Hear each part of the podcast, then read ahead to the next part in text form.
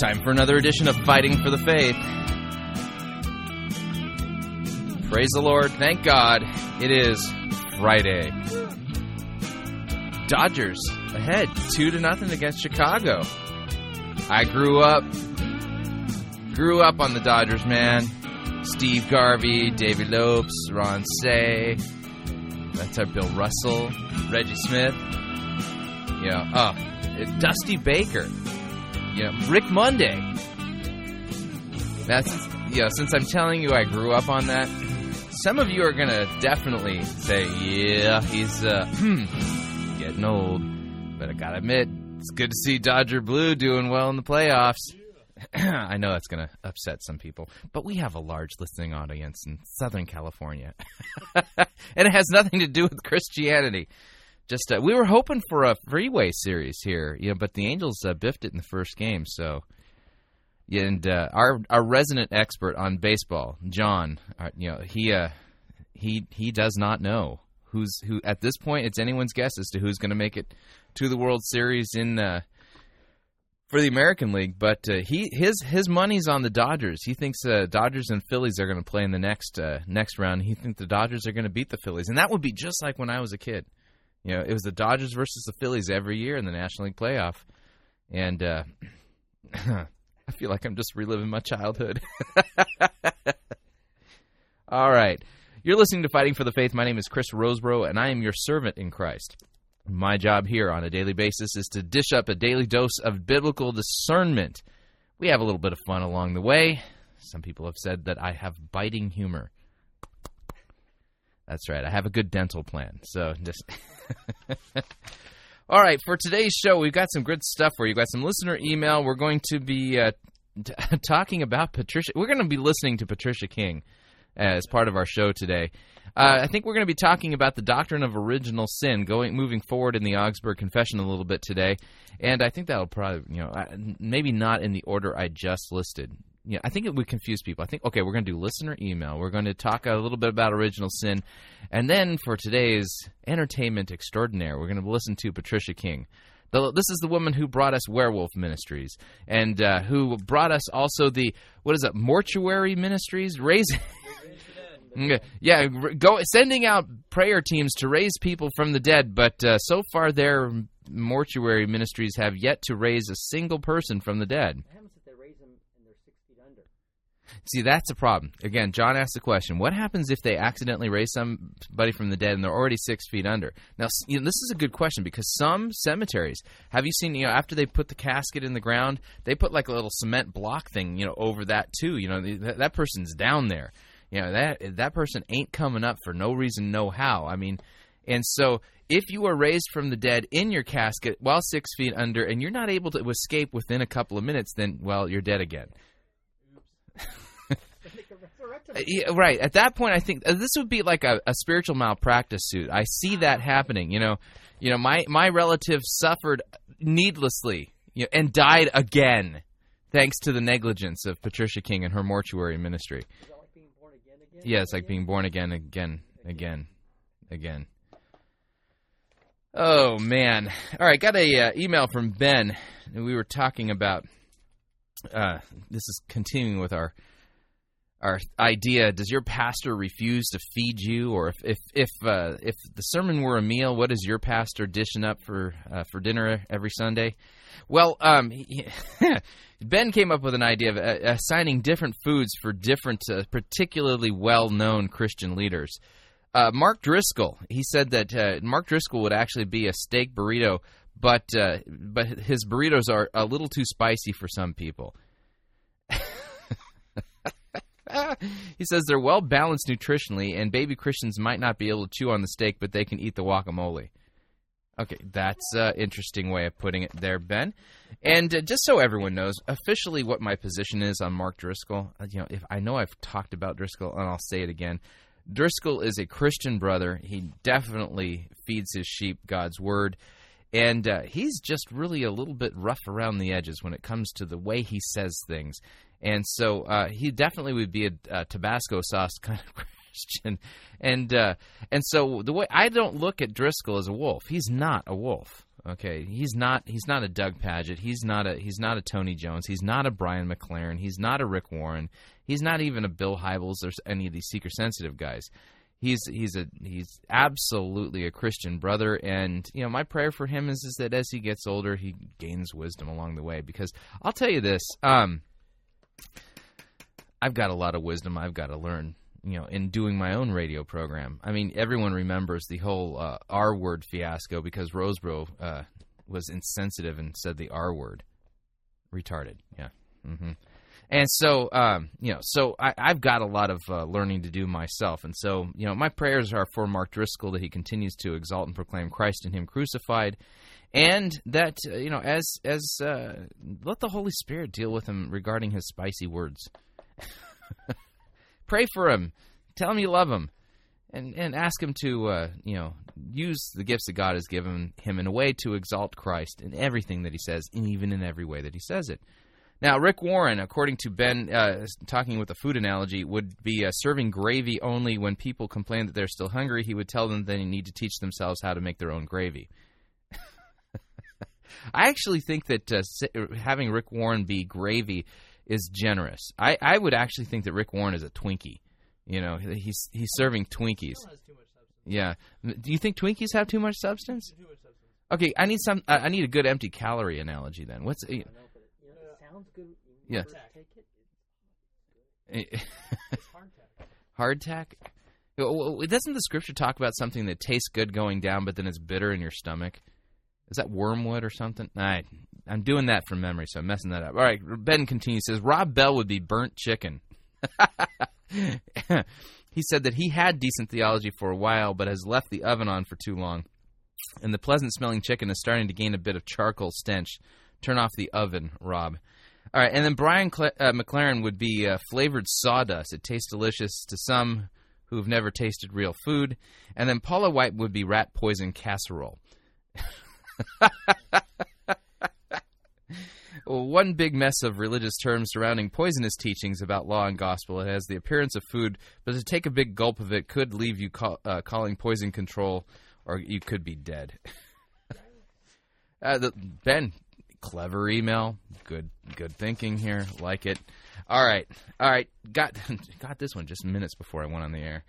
Um, Ray wrote, you know, that uh, regarding uh, our sermon review from yesterday, Chris Sonksen's sermon. If you haven't heard the, yesterday's program, go back and listen to it. We actually spent quite a bit of time listening to a sermon by pastor, I mean life coach, uh, I mean motivational speaker, uh, Chris Sonksen from South Hills Church in Corona, California. He's in our backyard. He's a purpose-driven guy, and he's and he's uh, Ray writes. He says, as I was listening to your review of Sonksen's sermon, and he has sermon in quotes, his sermon, I realized a very good analogy for these so called pastors and the true effects on their poor sheep is that of Wormtongue and King Theoden in The Lord of the Rings. Rather than building up the king with the truth, the lies of Worm Tongue turn Theoden into a weak, sickly, half blind man whose clouded mind can't discern truth from lies or recognize those who truly love him, and instead becomes a puppet of evil. Well, that's a full blown analogy there. Wow. Uh, Ray, I agree. He says, if this isn't a perfect illustration of what Sonksen and those of his ilk do to their congregations, I don't know what is. He says, Eowyn's judgment of Wormtongue couldn't fit these guys more. He said, you know, she said, your your words are poison. Yep. I completely agree, and yes, it's. I can tell that uh, Ray is a fantasy geek, and he confesses to being as such, and that's okay. You can be a fantasy geek and still be a, a, a solid Christ-centered, gospel-believing Christian. So, um, in this particular case, you know, this is an apt analogy, and I think we're going to have to use this in the future. Ray from Los Angeles, California. Good email. All right, what are we going to do next here? You know, I I could do Patricia King right now we could do Patricia King, but then you know, but see, there'd be no suspense. All right, I, will I'll save Patricia King for just a little bit. What we'll do right now is we'll uh, we're going to continue talking about uh, just basic doctrine, you know, uh, and we're using uh, the Augsburg Confession, just go walking through it, going through it uh, section by section. The first one we did was regarding the doctrine of God, and spent some time with you guys in the scriptures regarding the doctrine of the Trinity. Well, we're going to spend a little bit of time in the scriptures taking a look at the doctrine of original sin. This is a, this is actually a very critical doctrine because what you believe here is going to determine your understanding of the gospel. And I've used this metaphor before, I'll use it again. If you go to a doctor and you complain about particular symptoms that you have, and the doctor says to you, "Well, it sounds like you know um, you, you've got a flu," and so you know take a couple of aspirin, drink lots of water, and call me in a week, right? And you know if if that's the advice that he gave you, and it turned out that you actually had terminal cancer, then that would be a gross, uh, a, really a gross mis uh, diagnosis of what your of what your disease is.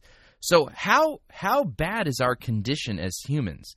And uh, you know this is a controversial doctrine. That's the doctrine of original sin.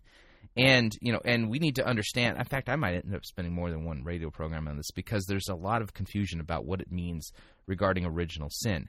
You know, how how dead are you in your sins? I know that sounds like a silly question when you phrase it. How dead is dead?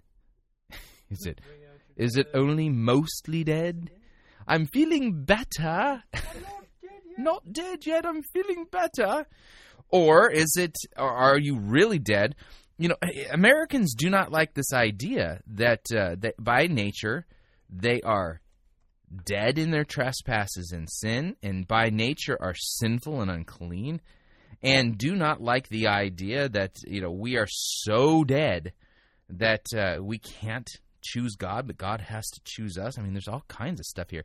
But see, the thing is, is that uh, you either believe in original sin, or as Martin Luther likes to put it in his book, The Bondage of the Will, or you believe in original righteousness.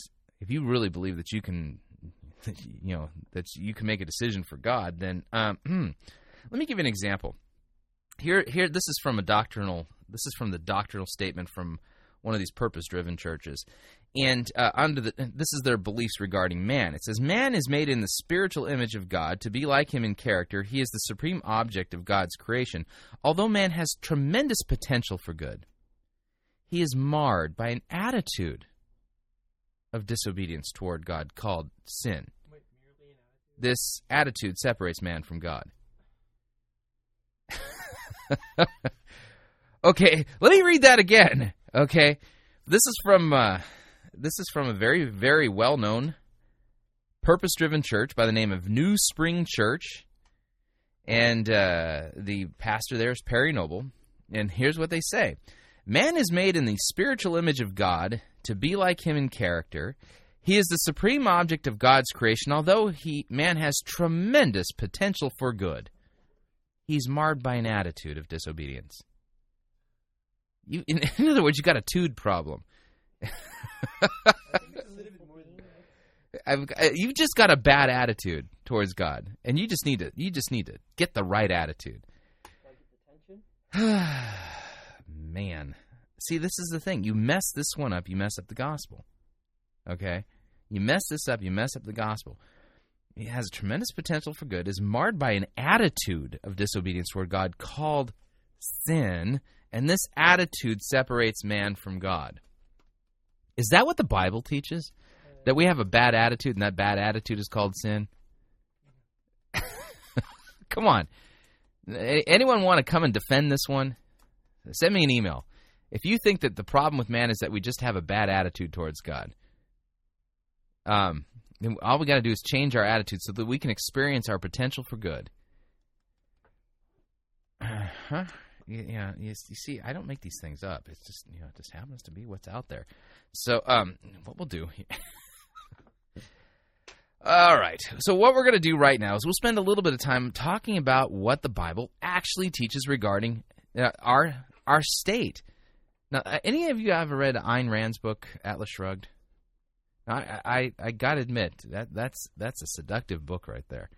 Love John Galt's character, but uh, Ayn Rand, through her at her John Galt character, really takes some shots at uh, the the doctrine of original sin, and just considers that to be, you know, uh, this the most evil doctrine in the world. This idea that we are by nature sinners, and that that and that's what we do. We sin because by nature that's what sinners do. So what we're going to do is we're going to take a look real quick here and find out what it is that the Bible teaches, and we'll use the Augsburg Confession as our backdrop for this. So here we here's what the Augsburg Confession says about original sin. It says, We believe, teach, and confess that since the fall of Adam, all men who are born according to the course of nature are conceived and born in sin. That is, all men are full of evil lust and inclinations from their mother's wombs and are unable by nature to have true fear of God and true faith in God.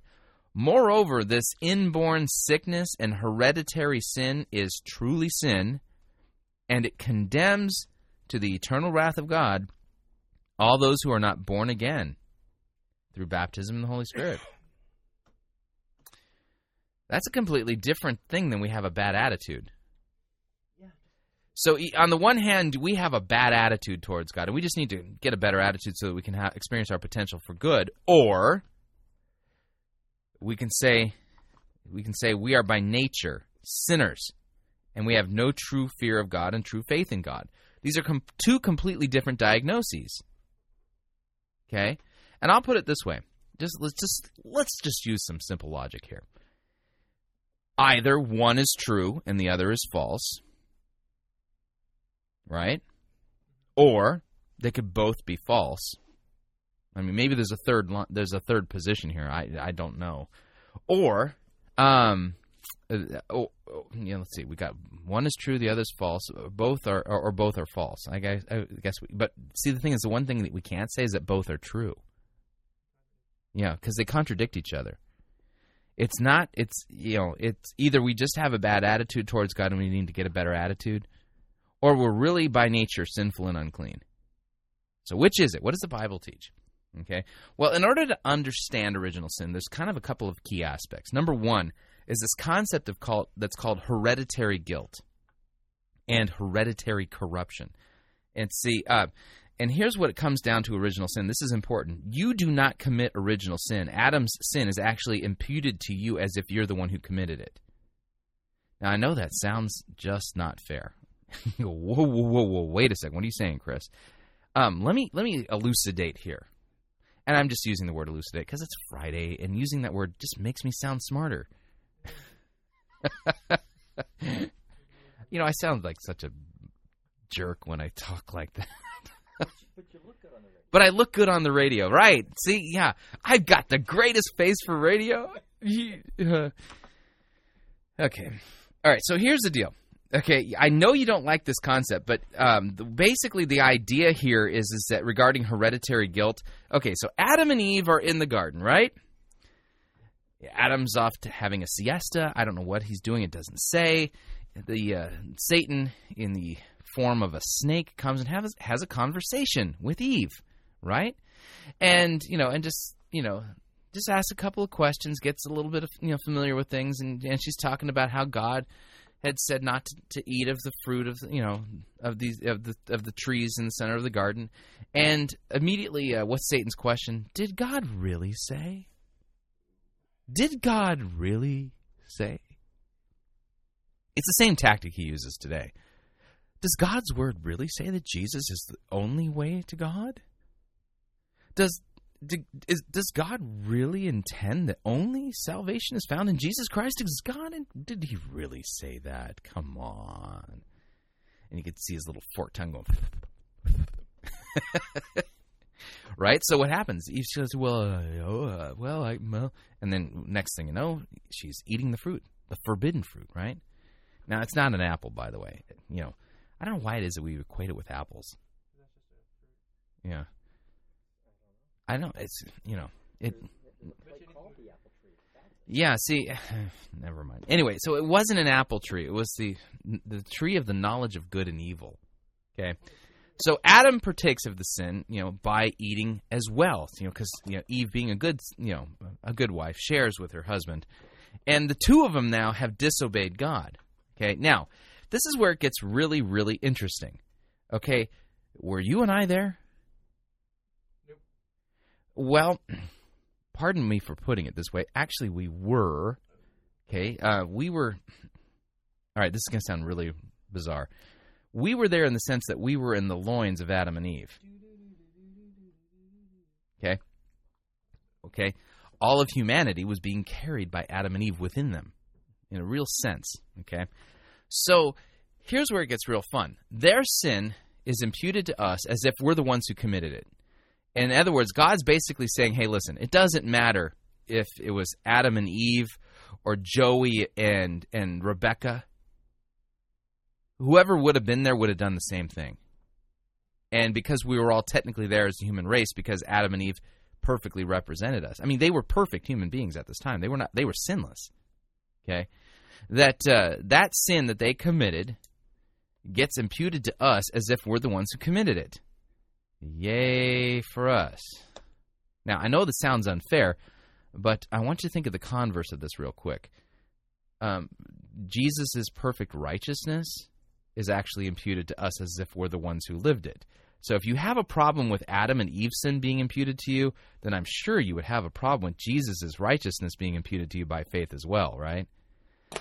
Anyway, so and then there's this hereditary corruption that goes along with original sin that basically says that all are conceived and born sinners by nature. And how do we know this? Because everybody dies. Well, wages of sin is death, and we all got a payday coming. You, me, John, my son Josh, my family, all of us. None of us gets to escape it. Okay? So, um, this is okay. This is all kind of. I'm, I'm putting you in touch with like the, the, the basic concepts here, and then we'll go into the scriptures. So, in other words, this is critical in understanding original sin. Adam and Eve became sinners by committing a sin. Okay, which is different than us because all of their descendants sin because they are sinners by nature. Something changed in the human race terribly, so that by nature we are sinners. And what I like to tell people is is that the uh, the reason you commit sin is because that's what sinners do.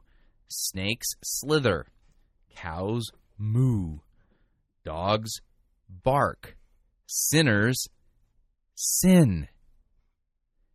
And if you think you ain't a sinner, then you deceive yourself and the truth is not in you. Right? So First John writes. All right, so some key passages here. Just some key passages to help us out. Uh, Romans chapter 5, verses 15 through 19. Let me pull this up in my computerized Bible. Romans chapter 5, verses 15 through 19. All right, now listen to this. But the free gift is not like the trespass. For if the many died through the one man's trespass, talking about Adam and Eve, or Adam here, um, how much more have, has the grace of God and the free gift by the grace of that one man, Jesus Christ, abounded for the many? And the free gift is not like the result of that one man's sin. For judgment following one trespass brought condemnation, but the free gift following many trespasses brought justification. For if because of one man's trespass death reigned through that one man, much more will those who receive the abundance of grace and the free gift of righteousness reign in life through the one man, Jesus Christ. Therefore, as one trespass led to condemnation for all men, so one act of righteousness leads to justification and life for all men. For as the one man's disobedient, uh, sorry, for as by the one man's disobedience the many were made sinners, so by the one man's obedience the many will be made righteous. You catch what's going on here? Two parallel tracks running in different directions. Through the disobedience of the one man, Adam, all of us were made sinners. So by the obedience of the other man, that's Jesus Christ, we will be made righteous. Okay? So I said if you don't like the fact that Adam's sin is imputed to you and that you have hereditary corruption and hereditary guilt, then you're not going to like the fact that uh, Jesus' righteousness is given to you and is imputed to you as if you're the one who committed it. Okay? As for me, I know I'm dead in my trespasses and sins, and this whole free grace thing, the fact that Christ is offering me his righteousness as a gift, I'll take it. because I haven't got a chance. I haven't got even an inkling of a chance of standing before God's court to defend myself using my own righteousness and not think for a second that I wouldn't be thrown into hell.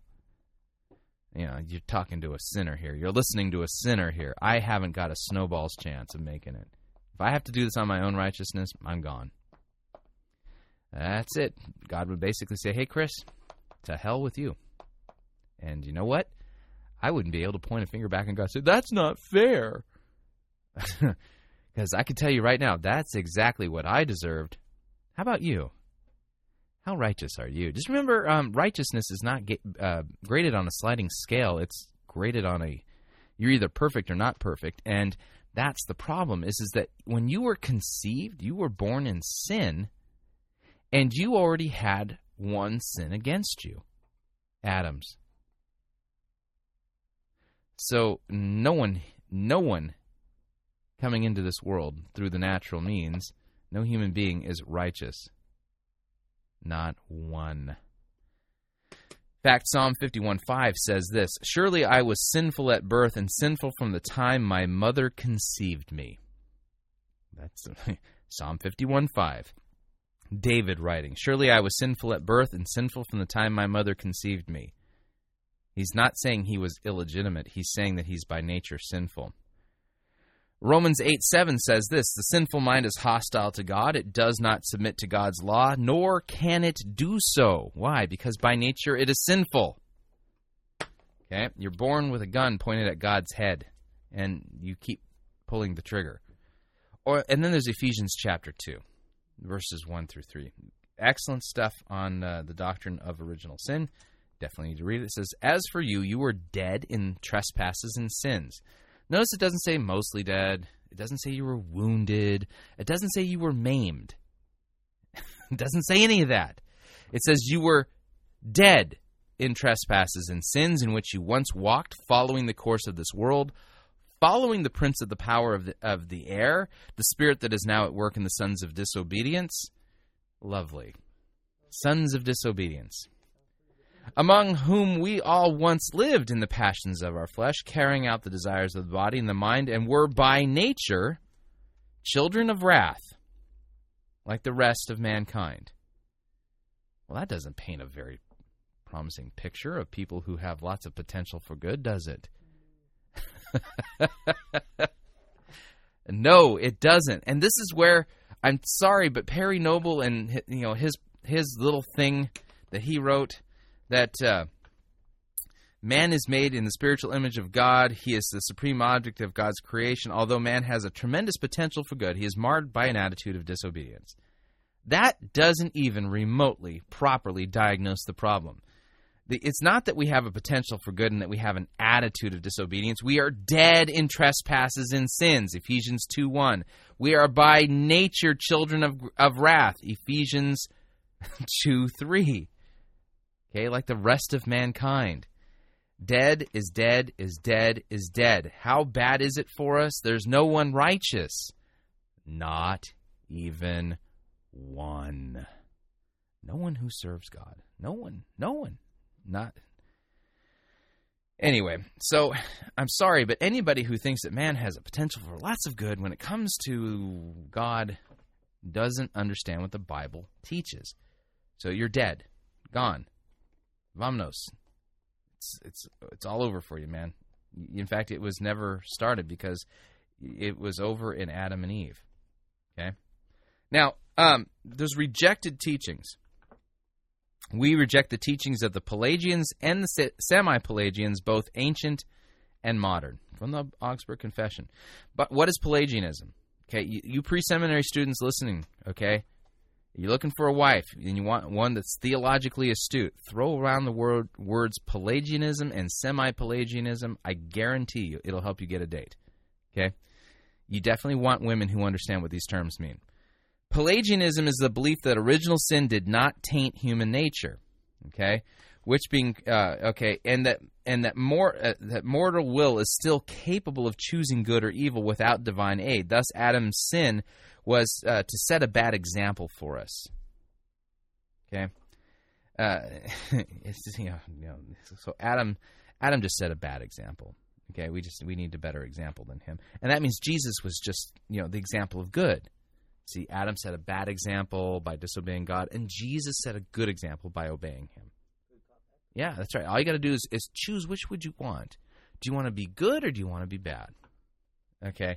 Now, Pelagianism, just so you know, is a heresy rejected by the church. Okay. Uh, Augustine, Saint Augustine, uh, wrote extensively against the Pelagian heresy, and the church definitely identified it as a heresy. No, why? Because Scripture is clear.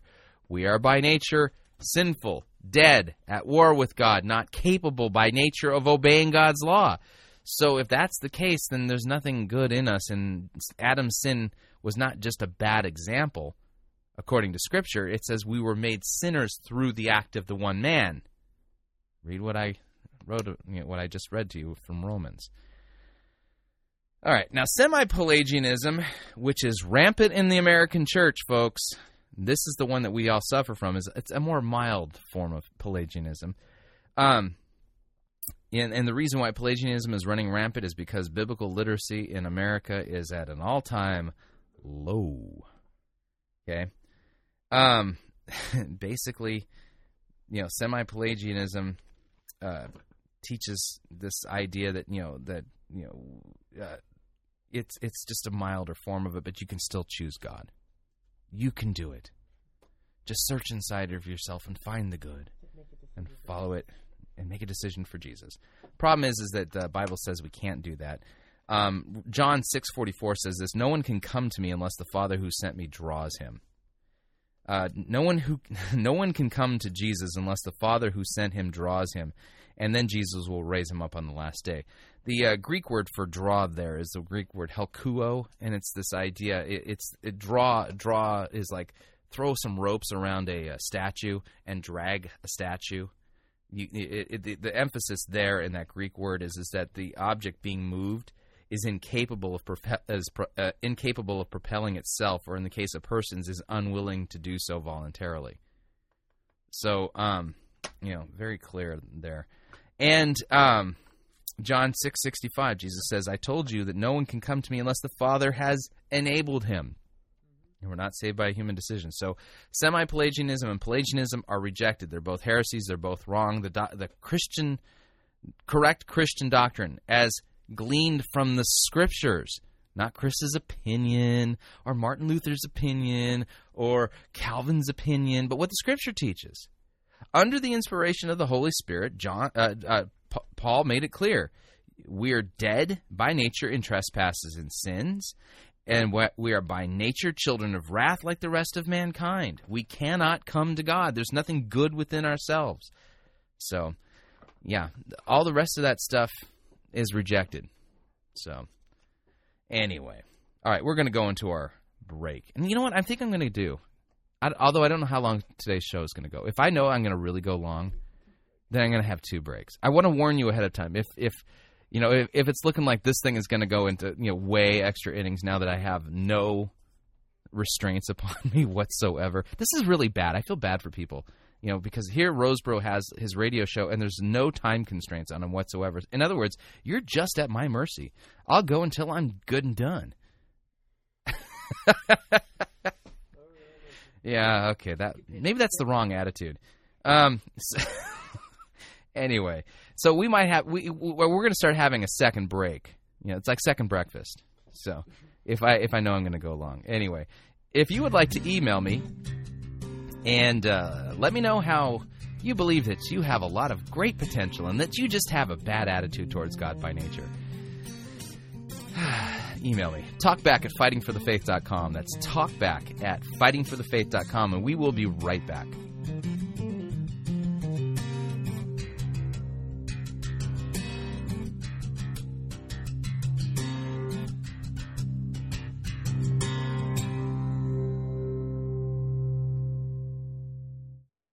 Relevance Schmelevance. We preach Christ crucified for our sins.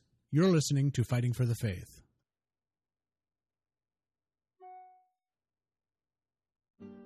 My local Christian bookstore just sells Jesus schlock. Where can I find good material? We at NewReformationPress.com are committed to providing a hand picked selection of books and teaching materials that educate, inform, and entertain while uniquely maintaining a relentless focus on the gospel. We believe that these forgotten doctrines and their scriptural emphases can not only enrich individual Christians and revive the church, but also address the deepest needs of our culture.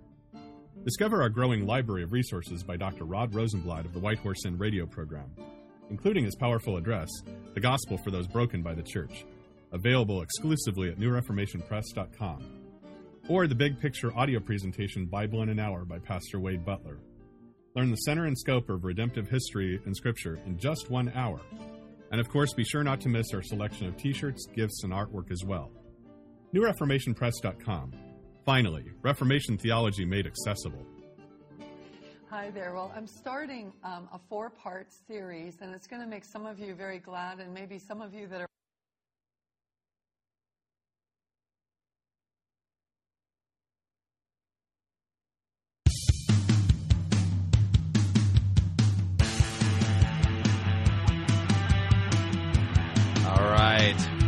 Back.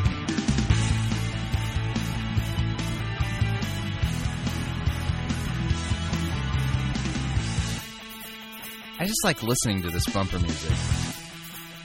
It makes me sound so edgy, so cutting edge, so cool, and I'm so not. Although I am excited to let people know that I'm I've lost six pounds via walking and the little red kayak. I'm losing weight. I'm I'm I'm losing weight and feeling great. In fact, the more weight I lose, that makes me holier than any of you. All right, no, it doesn't. I sorry, uh, skinny people. That is not a sign of holiness. It's just a sign of skinniness. I, you know what really bugs me are those people who say things like, you know, I have a medical condition and I, I just can't gain weight. Man, why can't I have that problem? Yeah, that would be much too easy. Anyway, we're going to uh, dive into the next segment. We're going to be talking about Patricia King. Yeah, hey, we've got some Patricia King uh, news. Uh, Extreme Prophetic, which is the name of her uh, ministry, and and I use that in the loosest terms here. Um, it's definitely not a Christian ministry, but uh, Patricia King, just in case you're not familiar, she's the one who brought us such wonderful ministry ideas as raising people from the dead, and she talks about the fact that she's actually cast out werewolf demons from people, and so our our Patricia King music that you know the theme song for her is uh, from uh, Bobby Boris uh, uh, Pickett, the Monster Mash. So we got to play that in, in honor of Patricia King.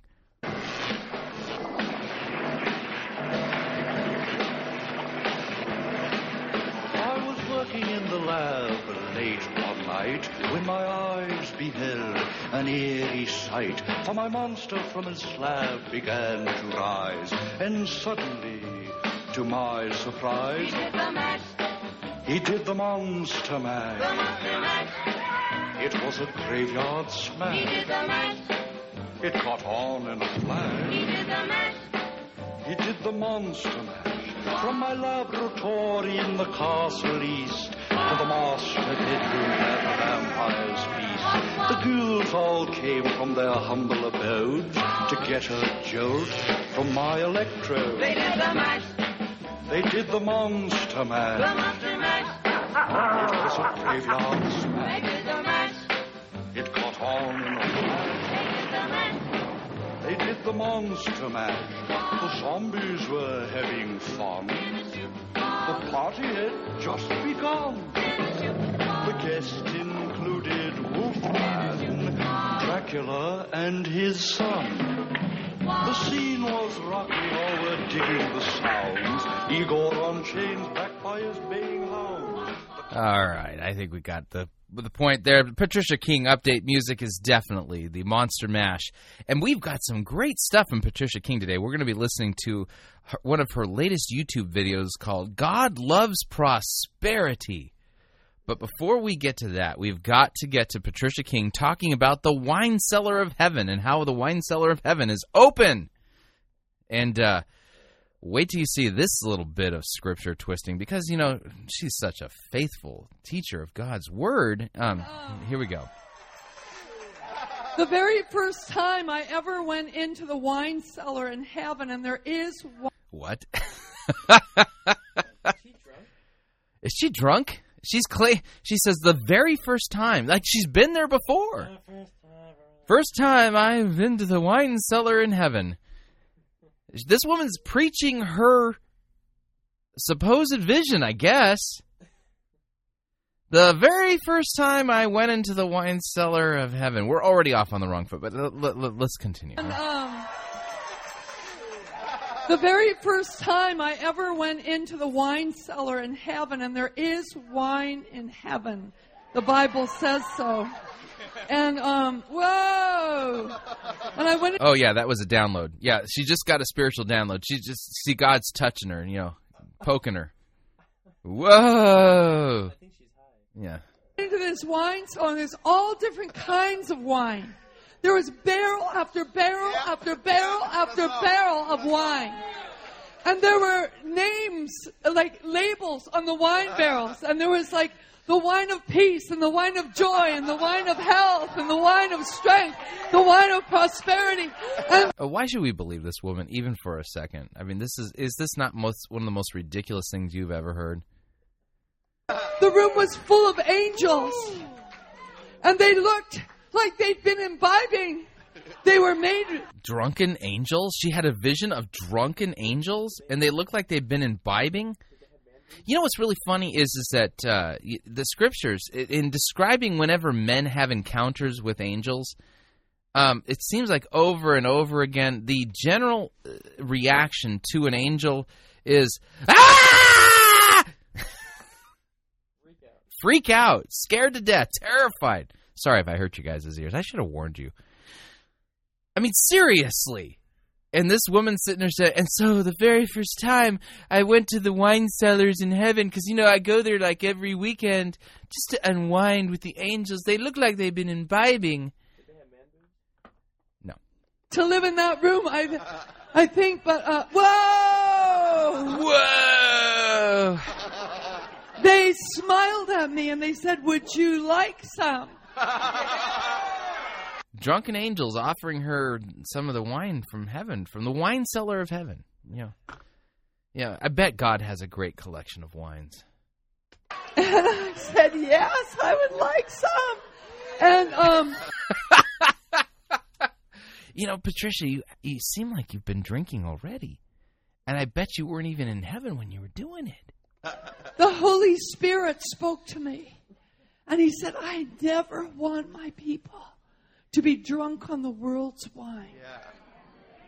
He said, "This is the real wine." Oh. He's got the good stuff. of the glory. This is the wine of the kingdom. And he says, and I want you to come anytime you want. She can come any. Do do you see, hear this? Man, God's given her direct access to the wine cellar of heaven. She can come anytime she wants.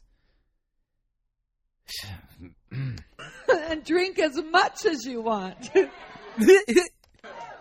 Any kind that you want. Does that sound demonic to you? oh! Whoa! And, um, ho! Ho! I tell you, the doors to the wine cellar are opened in this room. Oh, that's great news. I mean, too bad we weren't there when this was being filmed. I mean, you know, because uh, the people there at the they, what a special gift that must have been. I mean, to to know that the the doors to the wine cellar of heaven were open to the people who were there that night. I'm so jealous. No, heaven is not eons away. It is one sphere away. It is one step of faith away. What is it with these people and their fascination and absolute obsession with drunkenness, uh, token the Holy Ghost, drugs and alcohol? Basically, what it comes down to. What what what's their fascination with that? Why are they so obsessed about those things? You got to get that by download of Revelation because I don't have time to unpack it right now, but I can. I can. Okay, so you know, you guys, you need to download from uh, from heaven on this. So just hit the download button, and uh, that way you can, you know, get the direct download of Revelation. Uh, where's the spiritual download button? I can't find mine. John, do you have a spiritual download button somewhere? Well, no. See, that's this is a computer keyboard. You see, you're, you're talking physical stuff. Where?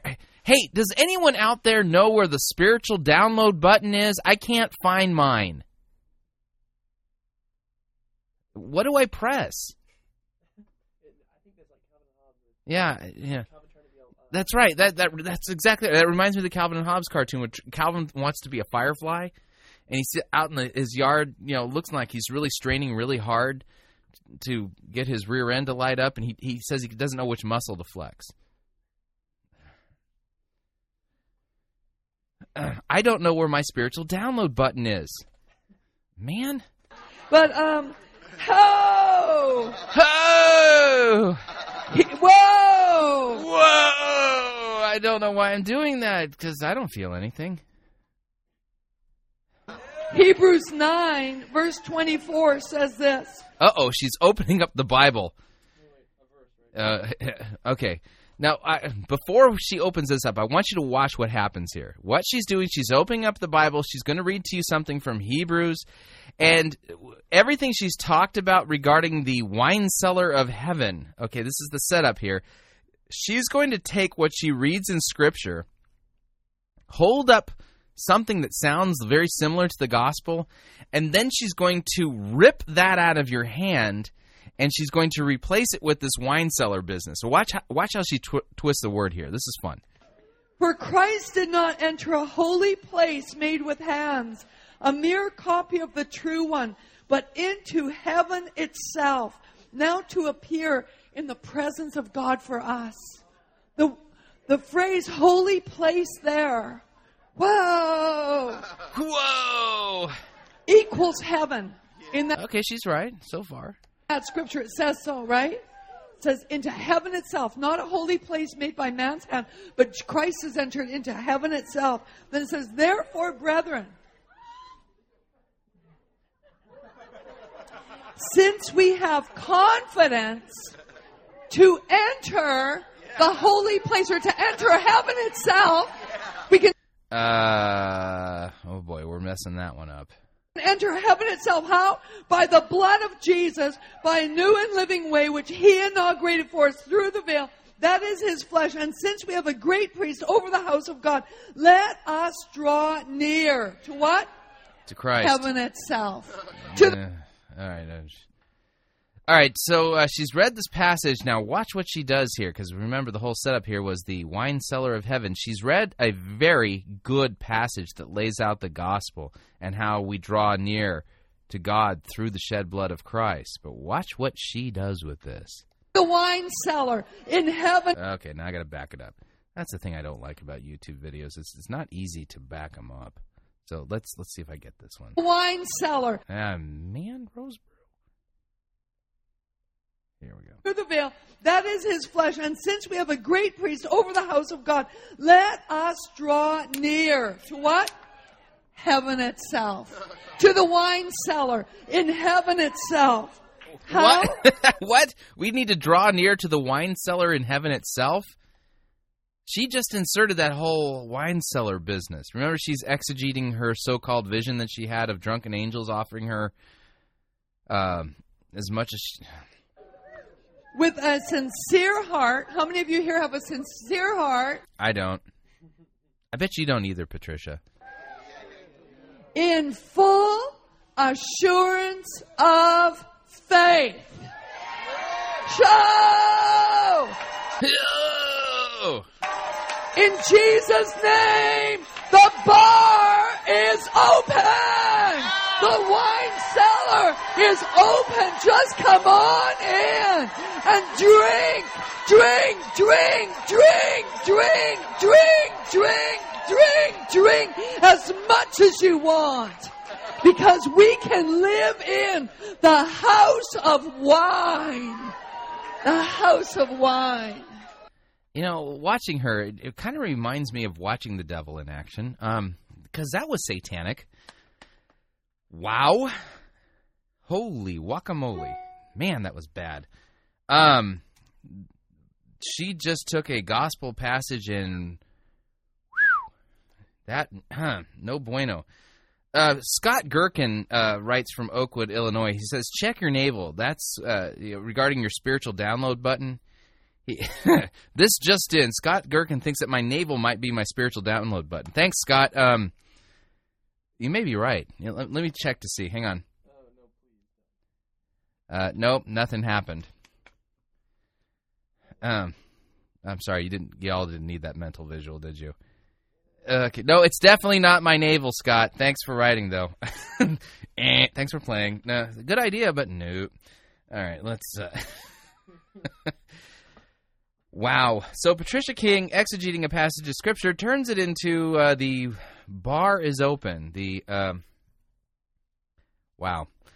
Don't even have words for it anymore. The fact that anyone would consider this woman to be a Christian woman or speaking God's words or anything Christian is beyond me, but those people were just um, drinking it up. Pun intended. All right, let's uh let's uh switch gears here and little do, do do a little more Patricia King. She's got a brand new set of prosperity I mean videos on YouTube. These are teaching videos and this one's uh called God Loves Prosperity. Let's hear Patricia King telling us how God loves prosperity. Hi there. Well, I'm starting um, a four part series, and it's going to make some of you very glad, and maybe some of you that are watching for this very first clip, you might even be agitated Uh, yeah, that that's kind of an understatement because you keep twisting God's word, you rebellious woman, you. By the very title that I've chosen because it's, it is called Did You Know That God Loves Prosperity? And you know, I meet people all over uh, the world as I'm around Christian circles that actually You know what's funny? I, I can remember a passage of scripture that it's it's so faint in my memory.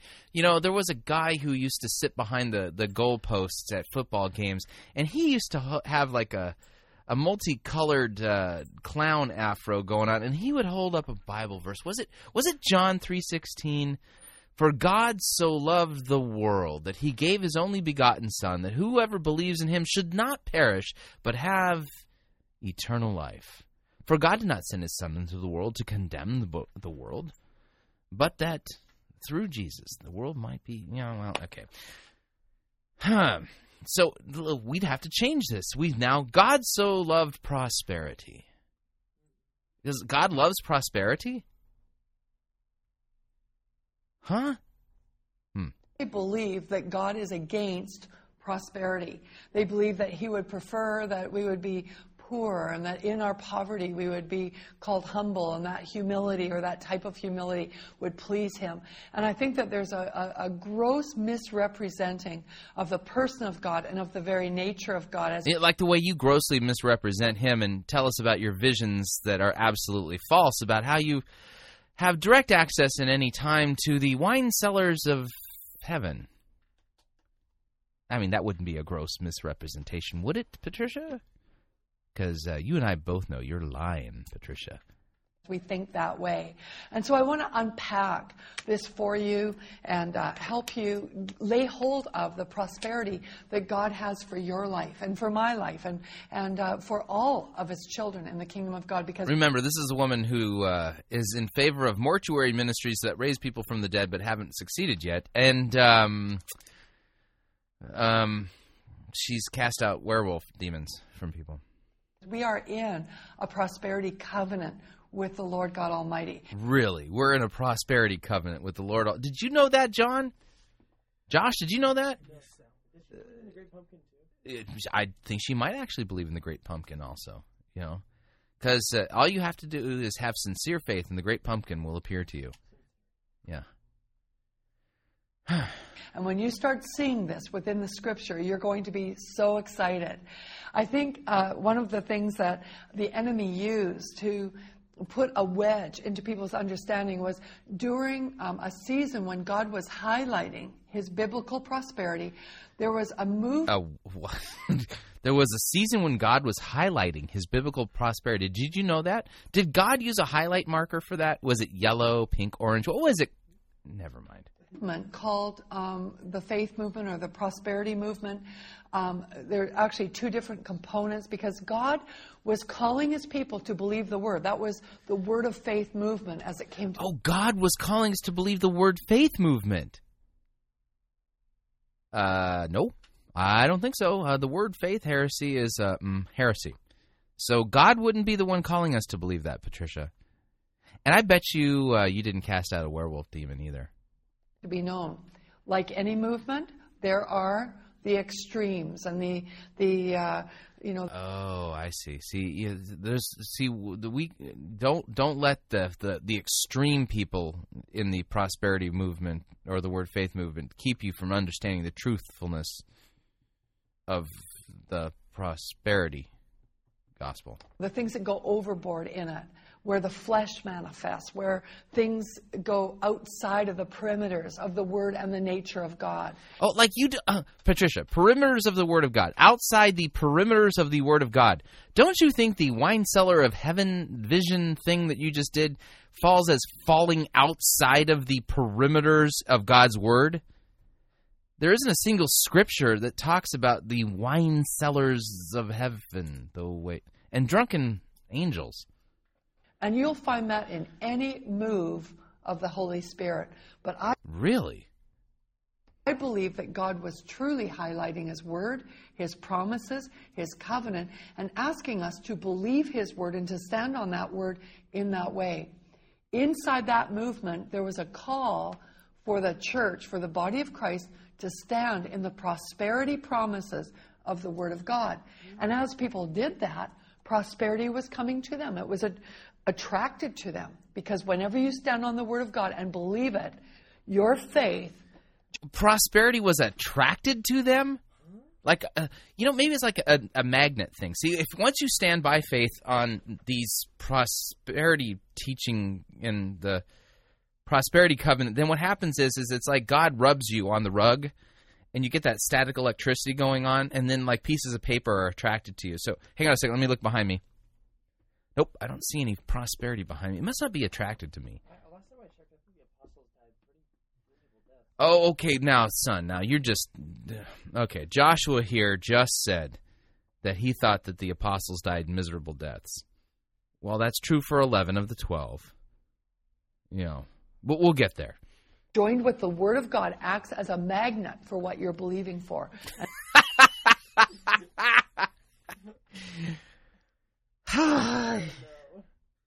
You know, with friends like this, who needs enemies? And so prosperity starts coming to you. The problem was is that in some cases people got very worldly minded Oh, okay. and started loving money and the pleasures of the world rather than loving God. And there are warnings in the Word of God regarding that. Uh, Patricia, isn't that what we do by nature? Um, we don't love God. That we will look at in another session. Before we go there, though, um, I want to today uh, help you unpack this whole nature of God and His heart concerning prosperity. Just because Oh, I can't wait to see this, Patricia. Can't wait to see the Bible passages on this one. something was in excess in church history doesn't mean that we have to throw the baby out with the bathwater. And over the last number of years, as I've been ministering in, in different places, encouraging people. You call that ministry? Yeah, I don't call that ministry. Not by any stretch of the imagination from what the scripture describes as ministry, Patricia. Because you're not exalting Christ, you're exalting yourself and your visions and and Hmm. people to live in the fullness of what God has for them. I've been finding that many people judge the word faith movement and the prosperity movement in former days. And those ones that judge the prosperity movement, unfortunately, lock themselves into some warfare that has brought lack and oppression and restriction in the area of provision in their life. what did that sentence mean? I, I have no idea. So if you've come against the prosperity teaching, then you're creating lack and, and yeah, and basically you're responsible for creating poverty. I mean, God would pour out His provision, and prosperity upon us if you had just accepted the prosperity teaching in its true heretical form. The reason being is because they made a judgment and then they were locked into that judgment. Oh. You made a judgment and then you were locked into it. As I've helped them see what God has for them and that the judgment that they made was unwarranted, they uh, would repent from the judgment that they had towards the movement and some of the ministries in that movement and turned away from their attitude and turned unto God and started embracing the truth, then prosperity opened up upon them. Wow, can't wait to hear the rest of this. Um, stay tuned. We'll be right back. We're going to take our second break. I can't believe we're actually doing a real second break. I know. The, so anyway, we're. If you would like to email me, talk about prosperity. Have you been to the wine cellars of heaven? If you have, please send me an email. We'd love to chat with you. I might even call you on the phone. I want to know what the you know. So is the is the prosperity vintage? Does that uh, is that a Cabernet Sauvignon? You know, so it, it, you know, what about you know, you know, the health one? Is that Zinfandel or is, a, is that a Merlot? I really, if you can help me out here, please email me talkback at fightingforthefaith.com. Talkback at fightingforthefaith.com, and we'll be right back.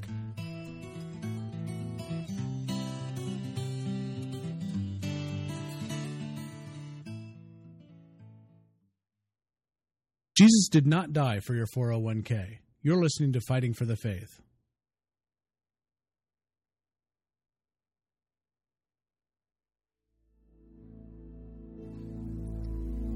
This is the air I breathe. This is the air I breathe.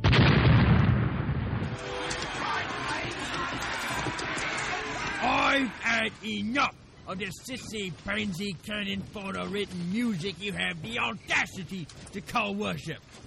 Men, put this entire girly praise bed in the boo box. Let's wheel in the organ and get some real worship music underway.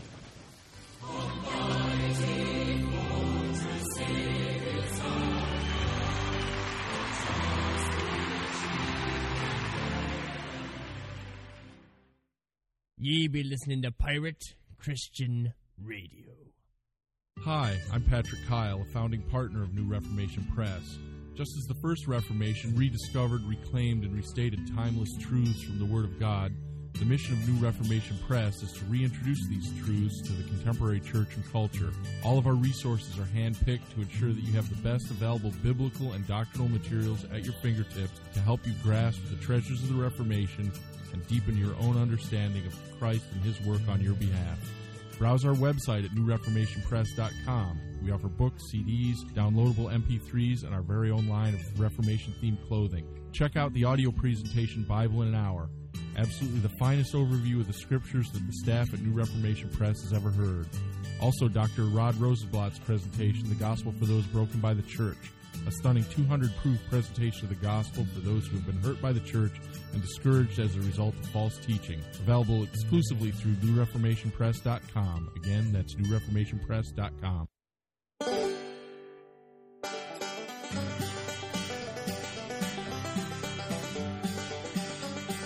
All right. Get your waders on. We're going deep into the sludge. Yeehaw. oh, man. I tell you, I you just, oh, man. All right, we're, we're in the middle of listening to Patricia King in uh, the first part of her four part series entitled God Loves Prosperity. And she sure is waxing eloquent, and so far I haven't heard a single real Bible passage. But let's continue and let's let's get this word from Patricia King. You know, of course, this is ministry, so my heart is being ministered to right now, and so is yours. Now, what I believe, personally, what I believe true biblical prosperity is, Oh, this is her opinion. Here it comes. is to first of all have enough to extravagantly worship God. Oh, okay. She thinks that uh, the first definition of prosperity is to be able to extravagantly worship God. Uh, okay, that's great. Nice little opinion. Do you have a passage for us, Patricia? to give to him the first and the best. And we'll talk about that in another session. Secondly, that we have enough of material su- sustenance to meet our own needs, whatever those needs are. It's different for every person. And thirdly, always enough to help meet the needs of others, that we always live in an overflow. Okay, so her biblical, her, not, I mean, her definition, it's not biblical. We haven't established that so far. Is that uh, we always live in an overflow. Mm-hmm.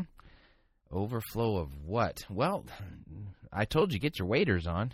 We're going deep, and there's a lot of sludge here.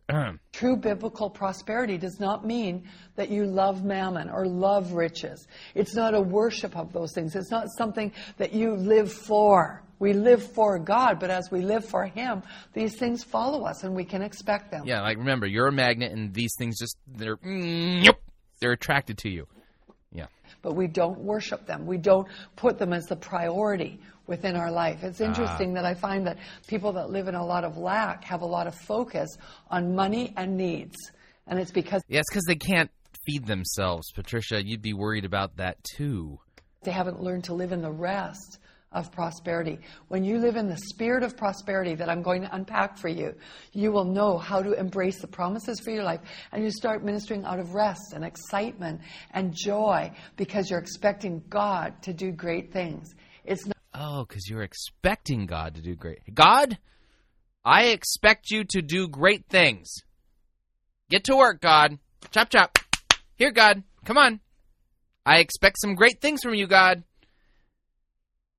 not about how much money is in your bank account. It's not about how much of the world you've got all over you and all of its glitter. It's about the testimony of the Lord that lives big within you because you've embraced the fullness of all that He has for you. So we've been uh, finding that as people embrace true biblical prosperity, that they become extravagant worshipers of God with their material possessions. They have their own needs met to the full, and that there's an overflow that reaches out to bless the world around them and the people around them. And that's a wonderful way to live. It's a way without worry, without fear. Doesn't matter what the economy is doing, if it's up or down. It doesn't matter if you're employed or not employed. When you You know, it's this video just came out September 29th. This is this is on this has been on the internet for 4 days. The one thing I'm extremely excited about is that even though it's only been online for 4 days, only 29 it's only been viewed 29 times. In fact, there's more people listening to this show live than have d- viewed this video in 4 days. Okay.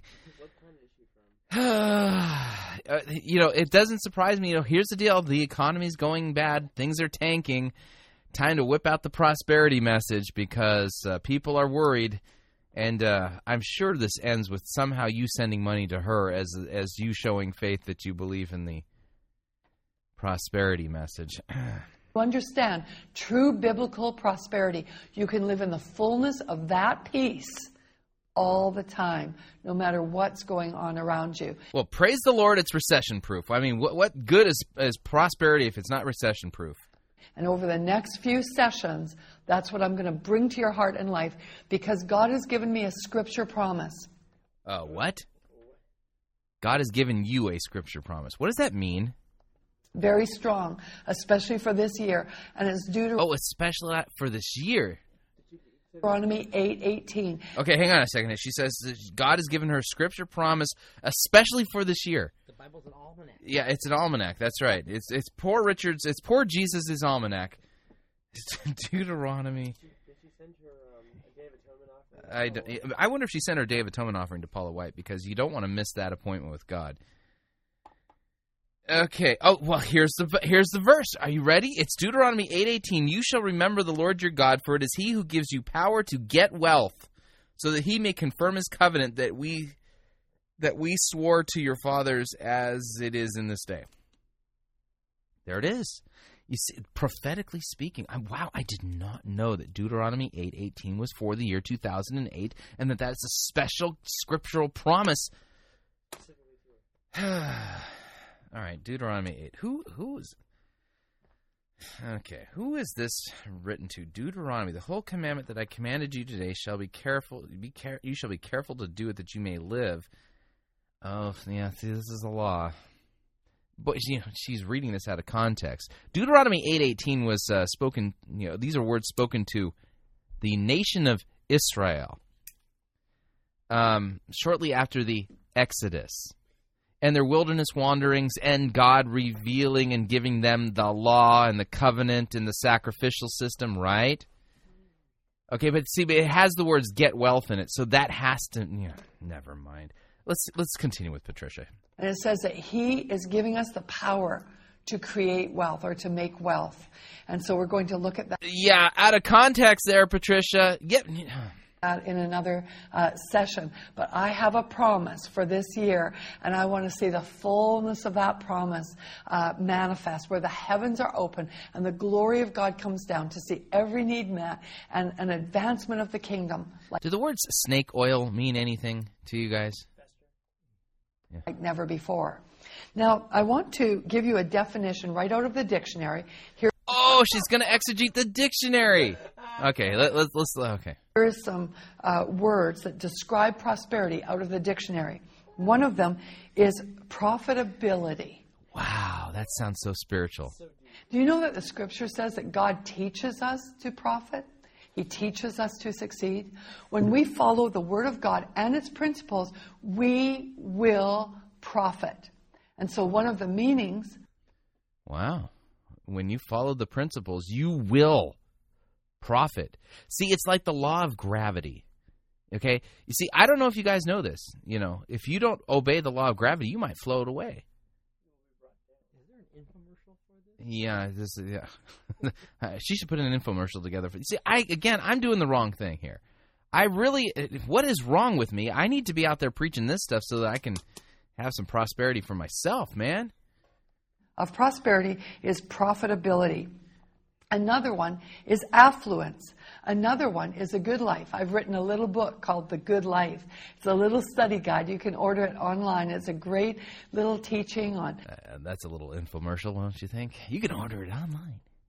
How you can set goals and how you can go for more than what you've you've got now, and uh, you can live by the promises of God and have them activated within your life. Activated. You can activate the promises of God in your life.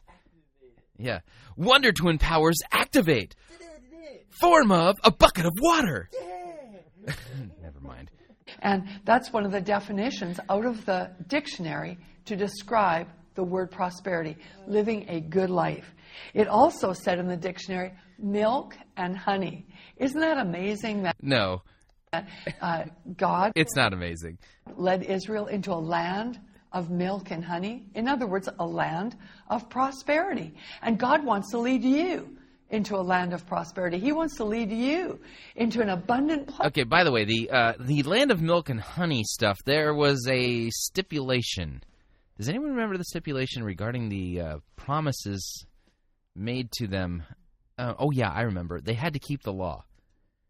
If he said, if if you keep these, then you will live, and you will be, and you will. Pro- and if you don't, then uh, bad things would happen to you. That's the thing about the law. You got to keep it in order to get the promises attached to it. Hmm. within your life. Jesus said that he came that we would have life, the good life, and have it in it. Yeah, uh, that's right. Uh, Twisting uh, John ten ten. What is it with everybody? These purpose driven guys are on the John ten ten. These prosperity preachers, John ten ten, out of context. Read it in context. It's abundance, like the milk and honey of life. That's what he wants for you. And this year, and even as you embrace this word, it can change everything for you as we see a shift take place in your life so that you can start moving into fullness. I have faith for that for you, and I'm going to pray for impartation. In- Woohoo! I can't wait for that. I mean, she's going to pray for impartation for us right over YouTube. in a few moments as well. It also means luxury. Do you know that God is an extravagant God? If you look at the way Yeah, he, he, God dresses just like Liberace. He's extravagant. that He created the life around you, the trees, the blossoms, the flowers, the fish in the ocean, everything around you, if you study creation, it's extravagant. It's luxurious. Ask my daughters. You know, sometimes you know. Honey, want to touch a snake? No, but it's extravagant. It's icky. I don't like the spiders, Daddy. If you read in your Bible what heaven is like, you'll find he's got it's full of gemstones and crystal seas and and, and, and, and sapphires and And lots of wine. You've been there. We can go there anytime you want. Remember, Patricia? Light and brilliance and, and beauty. Everything about God is so luxurious and extravagant. And that is one of the, the definitions of prosperity. And he wants Remember, she's uh, exegeting the dictionary at this point, but yeah, uh, that ex- oh, that's right, Josh. Oh, you know, again, I think you're being unloving and really narrow-minded. Um, in case you're not familiar, this extravagant God that she's describing, um, when Jesus was born, was he born in a palace or was he born in a barn? He was born in a barn. The king of the universe was born in a barn. Yeah, yeah. His his uh, bassinet was a food trough, and he grew up in a backwater part of Israel in a really impoverished section called Nazareth, near the Decapolis. That I mean, talk about poverty ridden. Jesus grew up literally in Israel's Skid Row. He hung out with poor fishermen. Uh, Patricia, I'm having a hard time reconciling what you're saying with what I understand the Bible says. wants to lavish you with that goodness. He wants you to have the fullness of everything that he has for you. And also, uh, comfort. It means comfort. Do you like I, I, I like comfort. I got a good, I got a nice couch at home. It, it has these really cool recliner seats in it. That's really comfortable. like to be comforted in times of trial? Do you know that in the earthly realm, we can have many things that discomfort us, but in the heavenlies, there's comfort. There's comfort. 100% comfort. So far, she uh, hasn't really proven anything from the Bible. Hmm. 100% well being. That's what prosperity is all about. And you can be comforted right now in whatever affliction is trying to strike at you.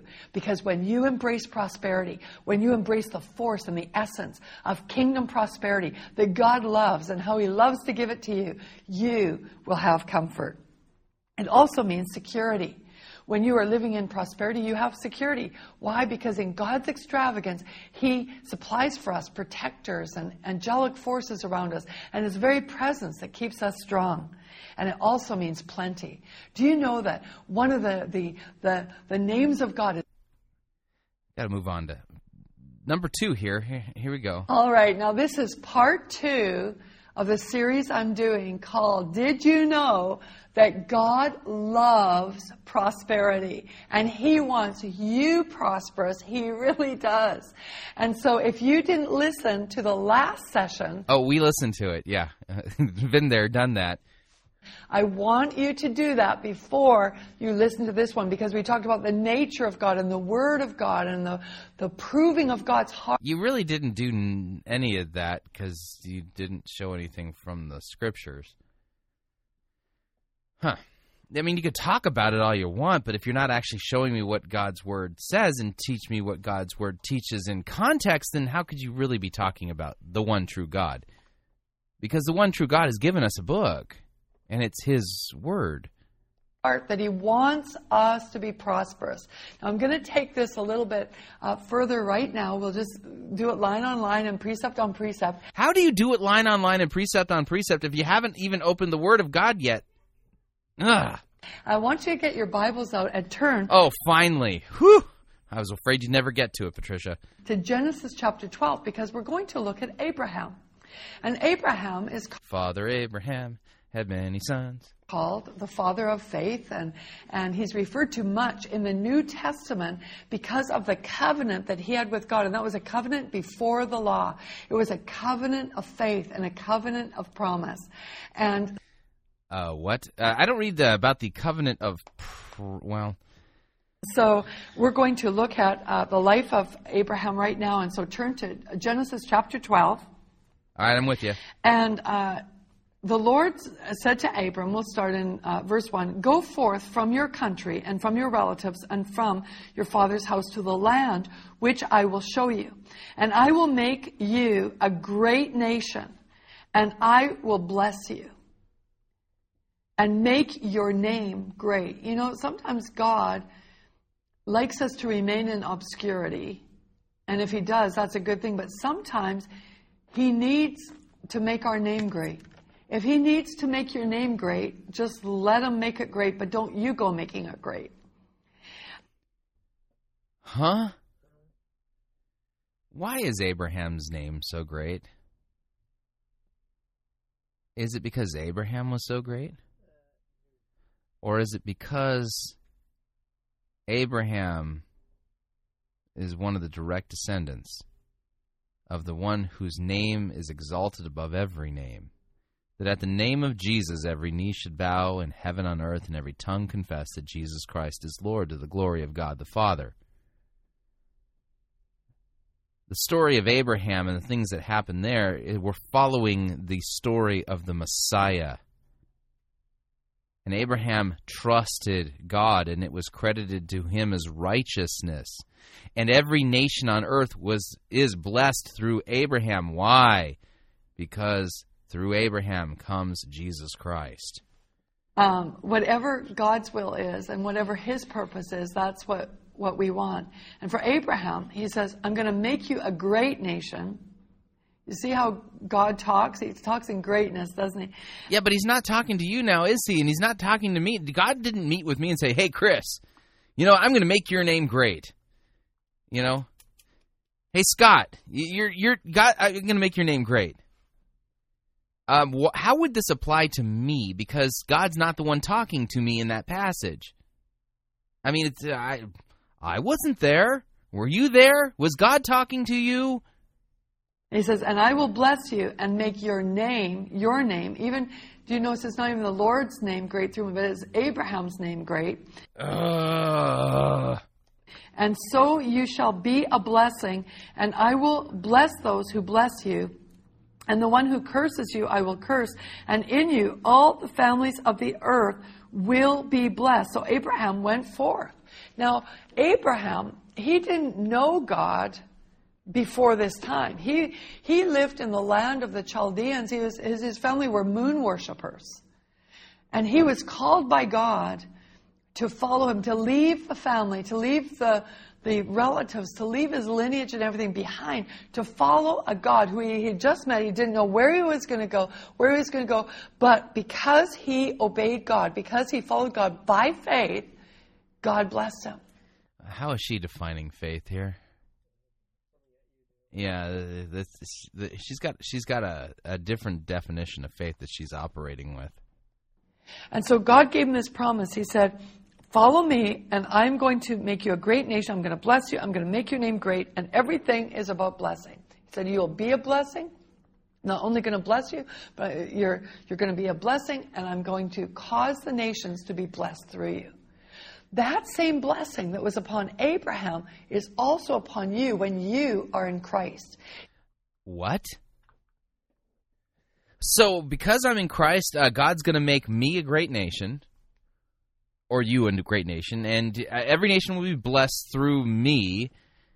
Uh, no, I don't think so, Patricia. This is a misapplication of God's word. You're taking something that was specific to Abraham and making it universal and the blessing that, that comes through Abraham is Christ.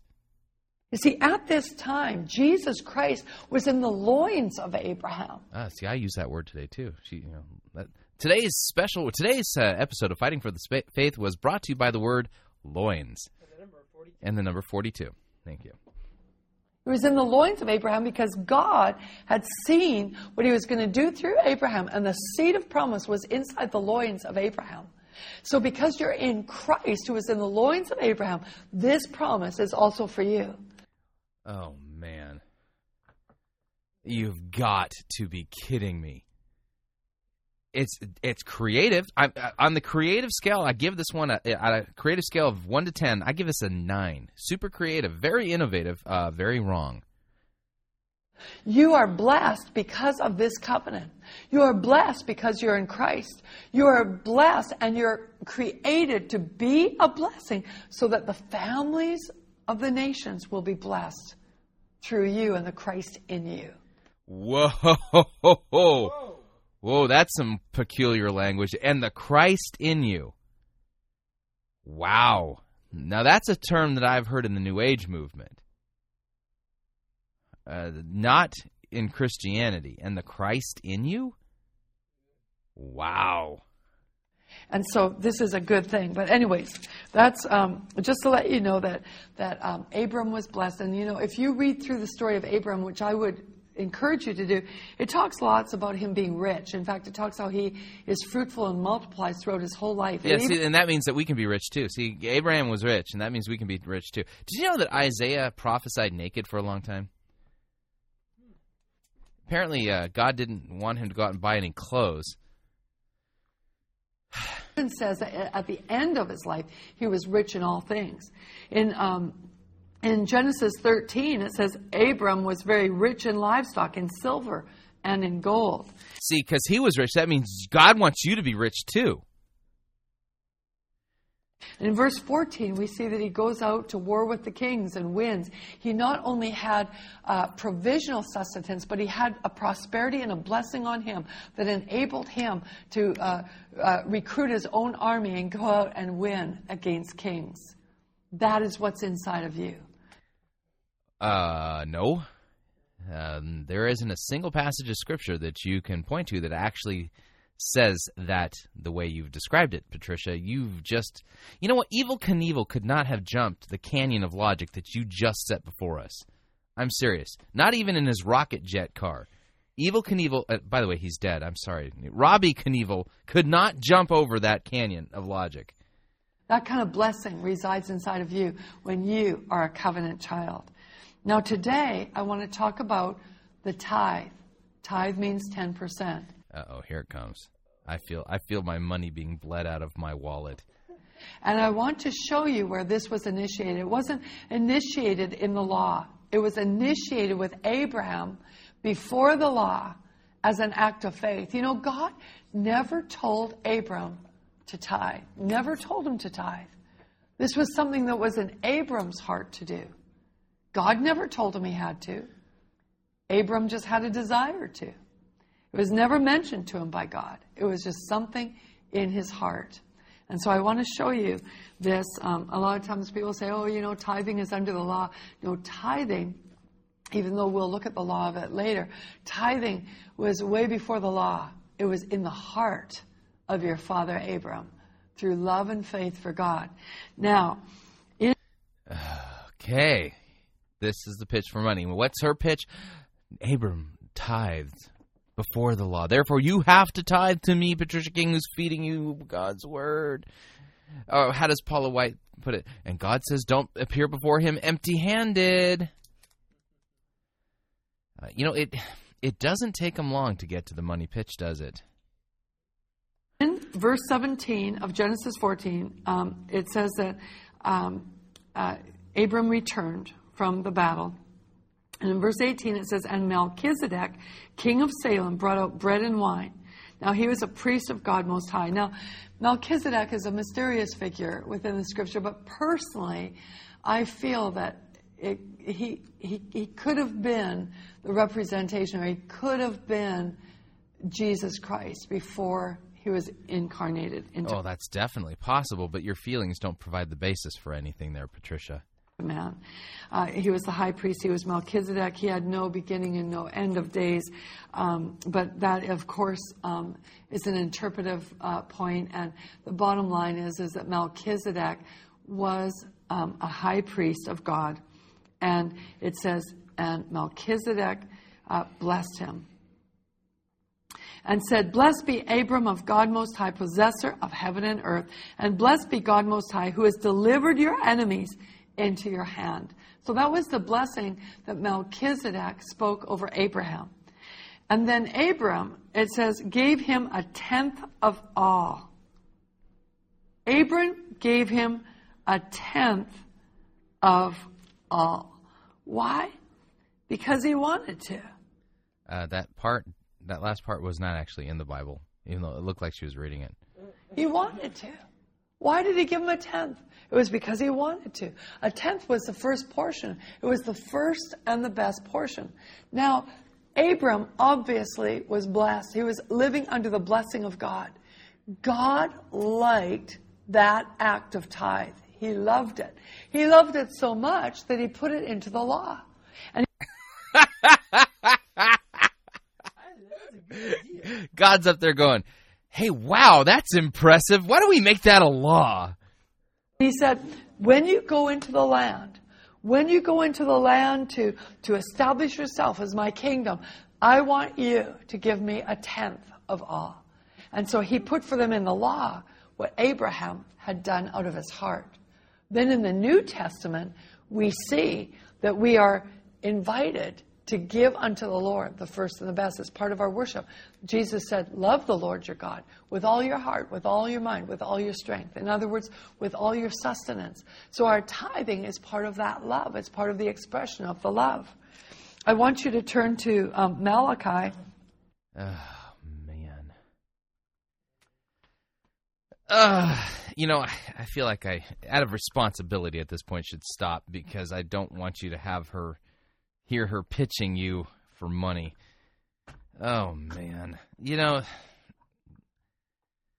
how did this rebellious woman uh, become a teacher? You know, by the way, God forbids um, rebellious women from being pastors and teachers like this. She shouldn't be speaking to God's church. Oh man, this is just crazy. wine cellar in heaven itself. How?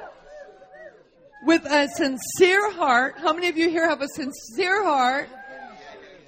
In full assurance of faith. Show! In Jesus' name, the bar is open! The wine cellar is open. Just come on in But bring your tithe with you. And drink, drink, drink, It only costs you 10% of everything you have. drink, drink, drink, drink, drink, drink as much as you want. Because we can live in the house of wine. Put the two together, that's. Uh, man. Anyway, we've come to the end of our program today. Thank you for listening. If you would like to uh, email me and let me know how God loves prosperity, and uh, tell me about the House of Wine and different wines out there available to us in the God's House of Wine. And I don't know what else to say. It's just, it's mind boggling. Email me, talkback at fightingforthefaith.com. Till next time, may God bless you.